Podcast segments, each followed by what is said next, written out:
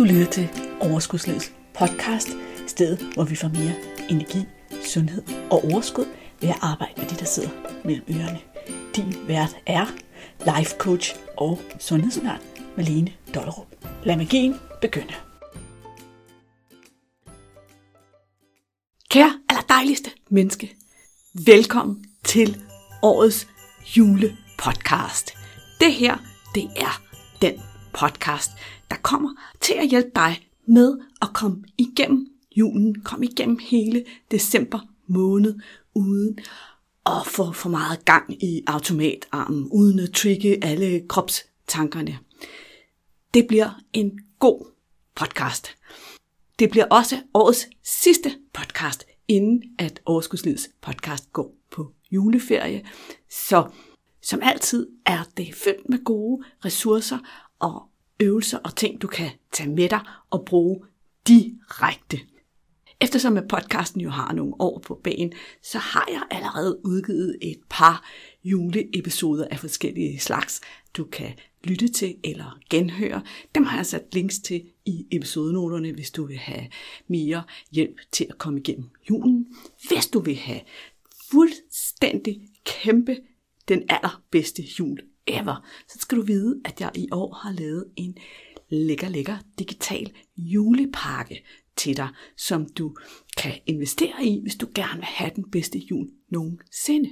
Jeg har nemlig taget alle mine juleprodukter og lagt dem i en stor super deal pakke. Så hvis du investerer i den her pakke, så får du altså både værktøjerne til at have en jul uden overspisning, julefred med julemad. Det er sådan et lille forløb, hvor du i løbet af halvanden time har fået nogle gode teknikker og udarbejdet din helt egen personlige gameplan for at komme rigtig godt igennem julen med nødelse, men uden overspisning. Den er rigtig god. I pakken er der også hele den selvkærlige julekalender, hvor du hver eneste dag får sådan en lille lækker snas i din indbakke med en lille øvelse, en lille refleksion, en lille opgave, du skal lave, for lige at sætte lidt fod på selvomsorgen, selvkærligheden, alt det der, der skaber en lille smule plads til dig i en travl december. Også fordi, at jeg godt ved, at det kan være svært at tage gode, selvkærlige valg, hvis vi hele tiden har kørt os selv over, og der ikke har været plads til os. Så for at hjælpe dig til at skabe den her balance mellem at nyde julen og sige ja tak en gang imellem, men også at kunne sige nej tak, så fylder vi lidt på selvomsorgs- og selvkærlighedstanken hver eneste dag, men på en overskuelig måde, for jeg ved jo godt, at du har travlt i december. Du får også min e-kogebog, der hedder Overskudsjul, som er fyldt med lækre, yummy, yummy opskrifter på alt, hvad du har brug for i julen, lige fra godterne til julemiddagen til julefrokosten. Og alle de her retter smager virkelig godt, men samtidig er de lavet af ingredienser, som taler kærligt og smukt til din krop, så den ikke bliver overbelastet mere, end den bliver af alt, hvad du ellers udsættes for i december.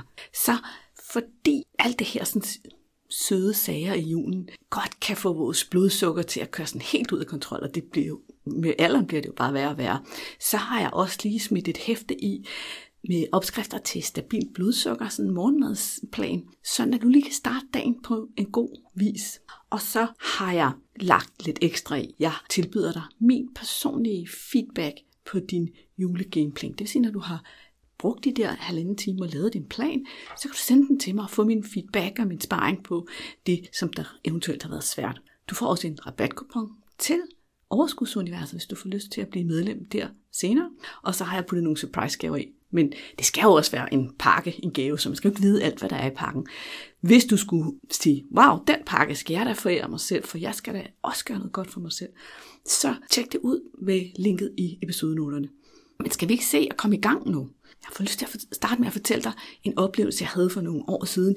Jeg var til sådan et stort event, og vi sad på sådan nogle lange, lange stolerækker, hvor stolene sidder helt tæt op og ned hinanden, ved siden af hinanden. Og ham, speakeren på scenen, han bad os om at vende os om til vores sidemand og præsentere os selv for sidemanden. Og jeg sad ved siden af en sød kvinde her og fortalte begejstret om det her med, at jeg var coach, og at det, som jeg brændte allermest for, det var at hjælpe mennesker, som havde kæmpet med mad og vægt i overvise med at befri dem fra den her kamp og vende tilbage til en krop, som de kunne være glade for. Lidt senere i det her event, så var der pause, og da jeg kom tilbage fra pausen, der var stolen ved siden af mig tom. Det undrede jeg mig lidt over, så jeg begyndte at kigge rundt i salen. Og pludselig fik jeg øje på hende, der havde siddet ved siden af mig. Hun sad langt tilbage i salen på en anden stol. Hun havde simpelthen flyttet plads. Hun var flygtet. Og jeg havde det som, jeg fik sådan en kæmpe slag i maven. Hvad havde jeg gjort forkert? Hvad havde jeg sagt? Altså, havde jeg spist for meget hvidløg i går? Hvad var det? Og tankerne, de snorede rundt i hovedet på mig. Og jeg kunne simpelthen ikke komme i tanke om, hvad jeg skulle have gjort forkert. Jeg tjekkede også lige deoen. Den var der ikke noget galt med, og jeg havde ikke fået hvidløg i går. Indtil det gik op for mig, at den her kvinde, der havde siddet ved siden af mig, selv følte og så åbenbart, at hun var for stor, og på en eller anden måde følte sig dømt, eller følte, at, at jeg tænkte dårligt om hende, fordi at hun ikke havde en eller anden form for ideal vægt. Da det gik op for mig, der blev jeg først virkelig ked af det, og så fik jeg lyst til sådan, du ved, at løbe op til hendes række og du ved, give hende en krammer og sige til hende, at jeg har ingen mening om, hvordan folk skal se ud. Jeg har ingen, altså, jeg hjælper kun dem, som, hvor det gør ondt, hvor det fylder for meget, hvor, hvor det tager al deres energi, for at de kan få et bedre liv og mere energi. I bund og grund er jeg sådan set ligeglad, hvad størrelse folk har. Det handler om, at vi har det godt, og vi trives i den krop og med de tanker, vi har. Det kunne jeg jo ikke, vel? Jeg kunne ikke lige blive fem år og løbe op og forklare mig selv i den her situation. Så jeg måtte jo bare pænt blive siddende på min stol, som jo i øvrigt også var på forreste eller næste forreste række, så det ville også være virkelig mærkeligt at rejse op, og så bare sidde der med min, med min skam, fordi det føltes faktisk lidt som sådan en skam, at jeg havde sagt noget til et andet menneske, som havde påvirket hende så meget, at hun ikke længere kunne sidde ved siden af mig til det her sådan event, hvor alle mennesker jo ellers sad ved siden af alle mulige andre fremmede mennesker. Inderst inden så vidste jeg jo godt, at jeg havde egentlig ikke sagt noget forkert. Det var hendes fortolkning af, af min forklaring på, hvad det var, jeg lavede, som havde fået hende til ikke at have lyst til at sidde ved siden af mig mere. Men ikke desto mindre, så, så var det selvfølgelig sådan ubehageligt, fordi det er ubehageligt, når vi bliver afvist. Det er jo en del af at være menneske, det her med, at vi, vi vil ikke afvises, vi vil ikke føle os forkerte. Og det sjove er, at nu står jeg her på kanten til julemåneden, og jeg har faktisk lidt den samme oplevelse i som coach hver eneste år på det her tidspunkt, at pludselig så er det som om, at du ved, alle stikker fingrene i ørerne og siger la la la la la la. Vi vil ikke høre, hvad det er, du siger, Malene. Alt det der med vores krop og vores mad og vores vægttab og alt det der, det må vi snakke om til januar. Og så ved jeg også godt, at de kommer alle sammen til januar.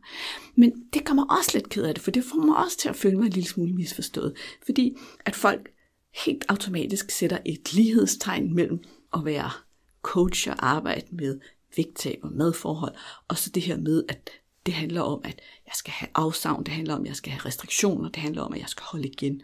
Og i virkeligheden, så er det slet ikke det, jeg står for. Hvis du har lyttet med til podcasten længe nok, så ved du, hvor meget jeg blandt andet snakker om livsnydelse og livskvalitet. Og noget af det, som jeg skaber og opnår sammen med mine klienter, dem som jo allerede er mine klienter, og derfor hænger, og det var gåsøjne, på mig her i december, det er jo i virkeligheden en langt mere sjov, dejlig, selvkærlig, nydelsesfuld jul og julemåned. Fordi hvor sjovt er det egentlig lige, når automatarmen sætter ind, og vi får spist alt for meget julesnask, og vi ender med at du ved, sidde over en eller anden sofa med en pude på maven, sådan, og, og bare du ved, nærmest gemme den der mave, og bare skamme os lidt over, hvor meget vi har spist, og vores krop, og vores oppustede mave, og det eneste, vi kan tænke på, det er enten, hvordan vi ser ud, eller hvad vi har gjort ved os selv, eller det ubehag, der er i kroppen, at vi har spist for meget det er jo ikke det, vi gerne vil have tilladelse til, vel? Vi vil gerne kunne spise på en måde, hvor det føles godt, hvor vi får lov at smage alt det, som har julen, med julen at gøre, uden at den der automatarm sætter ind og gør det til overspisning. Og det er også det, som vi skal tale om i den her episode af podcasten. Ikke hvordan holder du dig fra alting, men hvordan forhindrer du automatarmen i at sætte gang i sådan en kaskade af overspisning. Hvad gør du med alle de der tankespiraler, som hele tiden bliver ved med at fortælle dig, tag en, tag, tag dem nu, tag dem nu, tag dem nu. Og hvordan undgår du at trigge den der sådan, kropsbesættelse? Hvis du synes, det lyder godt, så gælder det jo bare om at fortsætte med at lytte med, i stedet for at løbe væk.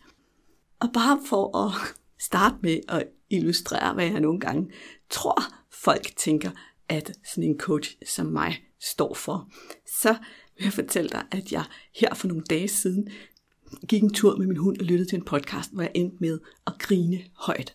Fordi jeg havde siddet og scrollet igennem nogle amerikanske podcast om vægttab, for at se sådan, hvad, hvad er der egentlig på markedet, hvad siger de andre, kan jeg få noget inspiration, eller er der noget, jeg ikke har styr på. Og så lytter jeg til den her fyr, som sådan fortæller om, hvad der skal til for tabe sig.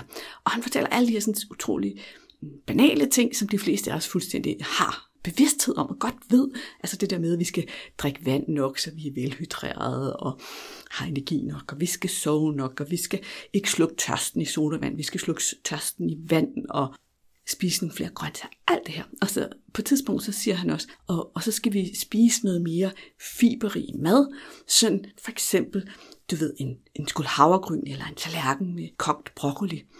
Og det han så siger efterfølgende, det er, fordi hvem har ikke prøvet at spise en tallerken broccoli, og bare mærket, hvor dejligt tilfredsstillende det er at spise den her tallerken broccoli. Og med det, der mente han altså sådan nydelsesfuldt tilfredsstillelse. Og jeg grinede højt midt på vejen, så andre mennesker nærmest vendte sig om og glodede på mig. Fordi helt ærligt, prøv at høre, jeg kan godt lide broccoli. Jeg kan faktisk virkelig godt lide broccoli, og jeg laver det tit til min mad. Men derfra og så til at sige til andre mennesker, ej, men ved du hvad, du skal da ikke spise alt det der usund julemad, fordi du sidder simpelthen og bliver så glad og bliver så, du ved, sensorisk og nydelsesfuldt tilfredsstillet af at spise en tallerken med dampet broccoli. Jeg synes, det var lidt langt ude. Og jeg synes, at det var faktisk et virkelig godt billede på, hvordan meget af den her sådan, mentalitet omkring vægttab bliver serveret. Som om, men altså, det er da logisk. Du får da kæmpe nydelse ud af at spise broccoli, du skal bare spise den. Nej, det gør vi jo ikke, vel? Det betyder ikke, at vi ikke skal spise broccoli, fordi broccoli smager jo dejligt. Vi skal bare ikke tro, at vi kan spise en tallerken broccoli i stedet for en tallerken æbleskiver.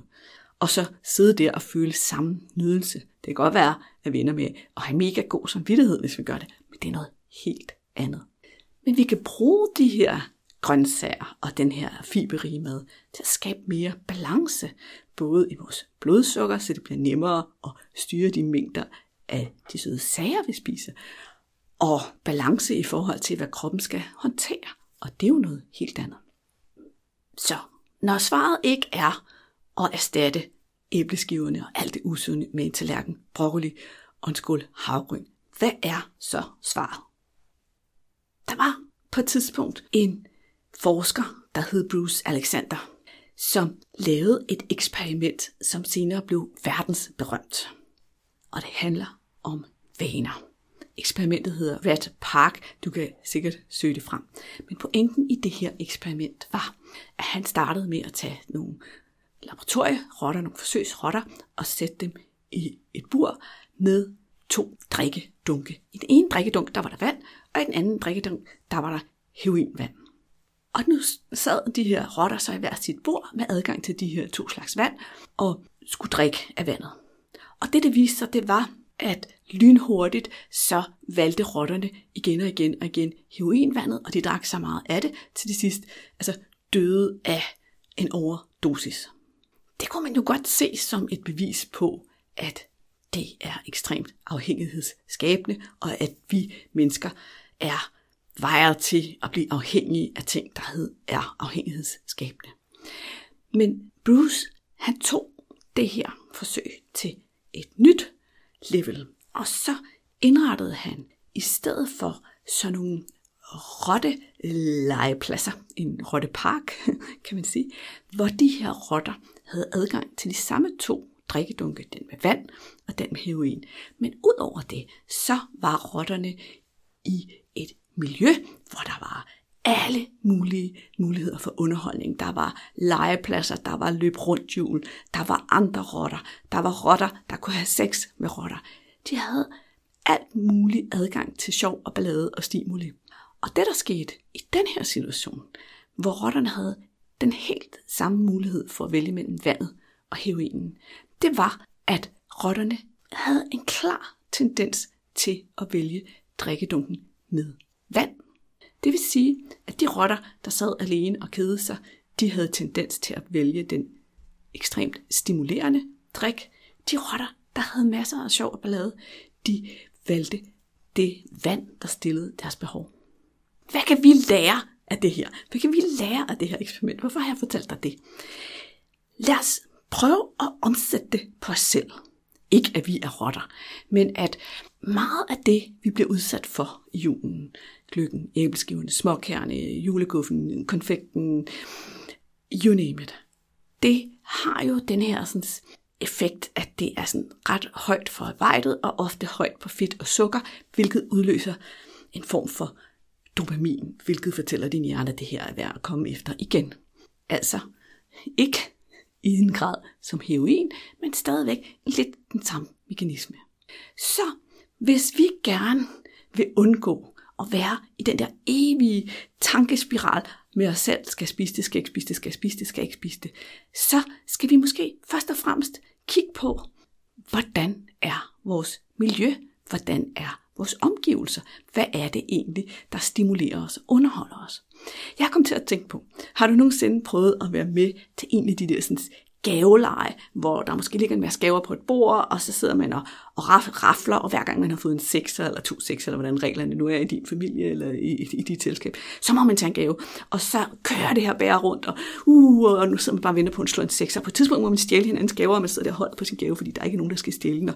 Og man er bare sådan helt optaget af den her gaveleje. Man bliver helt fem år et øjeblik og har det rigtig sjovt. Har du nogensinde, mens du sad i sådan en gaveleje, sidde med tankerne spændende rundt om mad, eller sidde og bare have lyst til at proppe i munden, proppe i munden og proppe i munden. Langt de fleste af os vi vil sige, nej, det har vi ikke i den her situation, fordi vi er yderst godt stimuleret af sjov og spænding og fællesskab. Det kan være, at du er en af dem, som har en vane, har øvet dig i at håndtere lige netop spænding med mad. Og så kan det være lige netop, at du måske siger, jo, det har jeg faktisk. Men generelt, så er det ikke der, vi sidder og tænker, Åh, lad mig spise nogle julegodter. Så altså, pointen er, at hvis vi er stimuleret, hvis vi kan nyde det omkring os, hvis vi kan have det sjovt, så bliver tendensen til overspisning slet ikke lige så stor. Så hvordan kan du omsætte det her til dit liv, til din hverdag, til dine arrangementer, til de julearrangementer, det du bliver udsat for? Jeg ved det jo ikke. Det er jo noget, du personligt kan begynde, nu hvor du har hørt den her podcast. Gå og tænk lidt over, filosofere lidt over. Du kan jo snakke med nogle af dem omkring dig om det. Hvordan gør vi det her arrangement lidt sjovere, eller hvordan sætter vi fod i det her, eller hvordan gør du? Nogle gange så kan det jo i virkeligheden være at flytte sit fokus fra maden til stemningen, dem omkring, samtalerne, altså bevidst flytte vores fokus. Nogle gange kan det være, at du skal sige, når vi holder julefrokost, eller når jeg skal til den der julefrokost, så tager jeg lige en, en, leg med, jeg laver lige noget sjovt blade.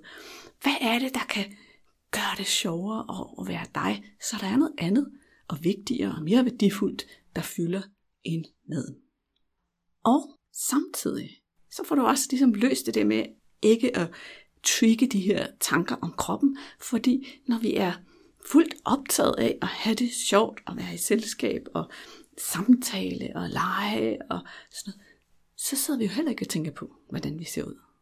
Så det var altså den første pointe her.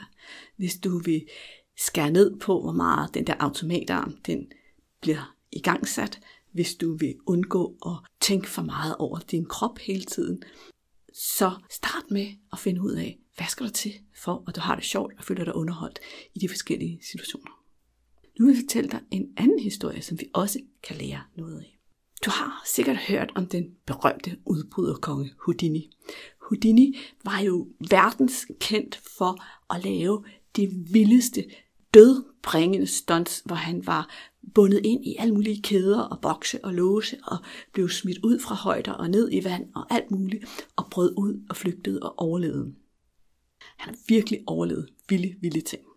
Så en dag, så går han op på scenen, og han har inviteret den her unge mand op på scenen. Og den her unge mand, frisk og fuld af kræfter, han har engang set Houdini stå på en scene og tage et ordentligt slag lige i maven, uden overhovedet at blinke. Så han fik genskabe den situation og se det ske for sine egne øjne. Så han går op på scenen og helt uforberedt, så knaller han Houdini en lige i maven. Houdini falder sammen i smerte og ligger ned på scenen og har ondt. Og senere så ligger han med smerter i sin seng, og i løbet af natten så dør han efter sine af en sprængt blindtarm. Så hvad er forskellen på første gang, Houdini fik det her slag i maven, og alle de andre gange, han har overlevet, og så den her gang, hvor den her unge mand kommer spontant og slår ham i maven. Forskellen er, at alle de andre gange var han 100% forberedt, og her er han 100% uforberedt, og kan derfor ikke sætte sig op til den udfordring, det er. Han kan ikke nå at spænde sin maven op og stille sig på den måde, som han nu ville gøre, hvis han vidste, at slaget kom. Hvad kan vi lære af det? Vi kan lære, at vores hjerne, vores tanker, dem har vi også langt mere magt over, langt mere kontrol over, hvis vi er en lille smule forberedte på, at de kommer. Så hvis jeg tager sted til det ene julearrangement efter det andet, uden at have tænkt på noget som helst, så kommer alle de her tanker bare og overvælder os, og vi er ikke forberedt, så de kommer bare som det ene slag i maven efter det andet, og får os til at gøre alt, hvad vi plejer at gøre på automatpilot. Hvis vi i stedet for tænker lidt mere som Houdini, altså tænker, hvad er det egentlig, der kommer til at ske til det her arrangement? Hvad er det egentlig, der kommer til at ske i den her situation? Så kan vi få det første og det her, det er en øvelse, der faktisk ikke tager specielt lang tid. Vi kan lige tænke situationen igennem. Hvordan ser det ud? Hvad tror jeg, jeg, hvad tror jeg der vil være? Hvad tror jeg, jeg vil blive tilbudt at spise? Hvordan kunne jeg godt tænke mig at spise? Hvordan kunne det se ud, hvis jeg spiste på den måde? Lav sådan en lille plan ind i hovedet, men det skal være en realistisk plan. En realistisk plan for at komme gennem julen handler formentlig ikke om, at du bare skal gå til julearrangementerne og ikke røre noget, men mere sådan, hvad kunne være godt? Hvad kunne være et godt niveau at sige ja tak og nej tak til? Den anden ting er at være forberedt på alle tankerne. Når de her tanker kommer, når de her tilladende tanker, når alle, når den der lille, du ved, den der lille djævel, vi har på skulderen, som sidder der og prøver at overtale os til at spise lidt mere, og give os alle mulige grunde til at spise lidt mere. Ej, men det er jo også den eneste gang, du får de her æbleskiver, eller de er jo hjemmebagte, de her æbleskiver, eller ej, men det er jo også din moster, der har lavet det her konfekt, eller alle de andre får, eller om det var synd for mig, hvis jeg ikke får, eller hvad det nu er, den her overtagende stemme siger. Du kender den godt, og du ved også godt, hvis du skulle, når du skal være ærlig over for dig selv, at det er overtalende stemme mere, end det egentlig er et udtryk for, hvad du gerne vil. Den stemme, den tanke, de tanker, hvis vi er forberedt på, at de kommer, hvis vi ikke lader os overrumple af, at de kommer, så kan vi på forhånd overveje, okay, så hvad vil jeg give mig selv af modsvar, når de tanker kommer?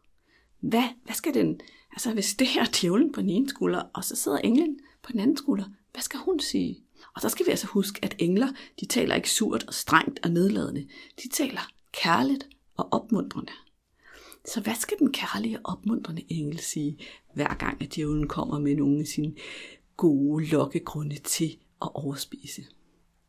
Fordi ofte, så har vi tanker, vi gerne vil af med. Og så forventer vi, at de her tanker, de skal forsvinde. Men det er rigtig svært. Så målet er ikke nødvendigvis at få tankerne til at forsvinde. Målet er at gøre dem sværere, altså svag. De skal ikke have så meget magt. De skal ikke lyse og larme så meget. Vi skal have dem gjort til små, ubetydelige kræ, der vifter over, rundt over i hjørnet.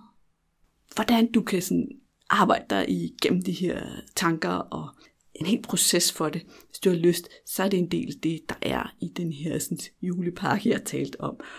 op i starten. Der er simpelthen nogle øvelser til at arbejde dig igennem det her. Men du har fået en rimelig god idé om, hvor du kan starte allerede nu. Fordi de fleste af os, vi har prøvet at have de der sådan, tankespiraler, hvor det bare kører rundt, rundt, rundt, rundt, rundt, rundt, rundt med overtagende tanker, indtil at vi bliver så træt af at kæmpe mod os selv, at vi bare giver efter og spiser, fordi det er nemmere end at blive ved med at prøve at holde de der tanker på afstand. Men målet er ikke at få dem visket ud eller slettet. Målet er at gøre dem ubetydelige. Det kan også en gang imellem være en god idé at tænke på det som sådan en virvelvind af tanker, sådan en spiralvirvelvind, der bare går rundt og rundt og rundt og rundt og rundt. Og så sige, okay, stop! Nu stopper det.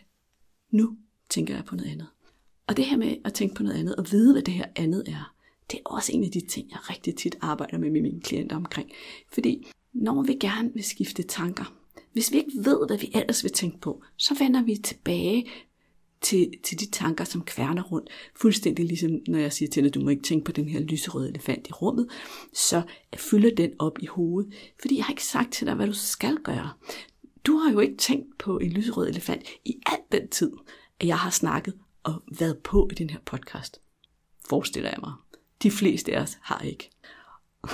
Og faktisk er det her en lille smule sjovt, fordi på mit bord her på mit kontor, der står der en pink elefant, som jeg fik af en skøn kvinde, der hed Louise, dengang jeg tog min gruppefacilitator uddannelse.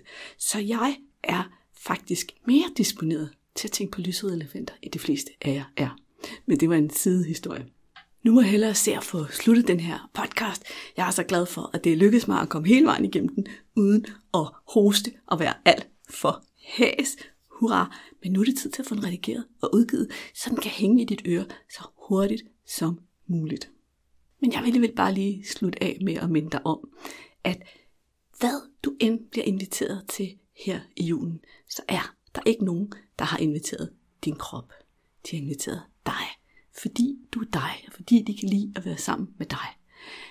Så lad være at gå så meget op i din krop, og gå mere op i det humør og den person, du træder ind ad døren med, og så er du allerede rigtig godt på vej til en mere selvkærlig, sjov, underholdende og nydelsesfuld jul. Rigtig glædelig jul alle sammen. Hvis du gerne vil hjælpe dig selv, så vil jeg foreslå dig, at du nu går ind på Overskudslivets podcast side, altså ikke fra den der app, du ønsker at lytte til, men ind på overskudslivet.dk-ep199 EP199, der er den her episode nemlig også. Og nede i kommentarfeltet, der skriver du, hvad har du taget med dig fra den her episode? Fordi når vi reflekterer over, hvad vi egentlig har fået ud af det, vi har lært og lyttet til, så forankrer vi det bedre, så lærer vi mere. Og du kan også inspirere andre lyttere. Hvis du skal være endnu bedre, og du gerne vil give mig en julegave, så kan du gøre en eller to ting. Et, gå ind i din podcast-app og giv den her podcast så mange stjerner som muligt, og skriv en lille kommentar om, hvorfor du synes, at andre burde lytte til den her podcast. 2. Tænk på et menneske, der kunne have glæde af at lytte med til Overskudslivet podcast, og send vedkommende en anbefaling til at lytte med. Oh, tak! Det var den bedste julegave, jeg overhovedet kunne forestille mig. Tak!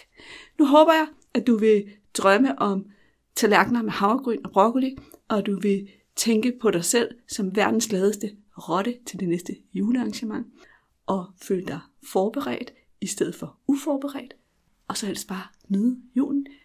Vi hænger ud i dit øre igen til januar, med mindre du bruger tiden på lige at gå tilbage i arkivet og høre eller genhøre nogle af de mange episoder, der allerede er klar til dig.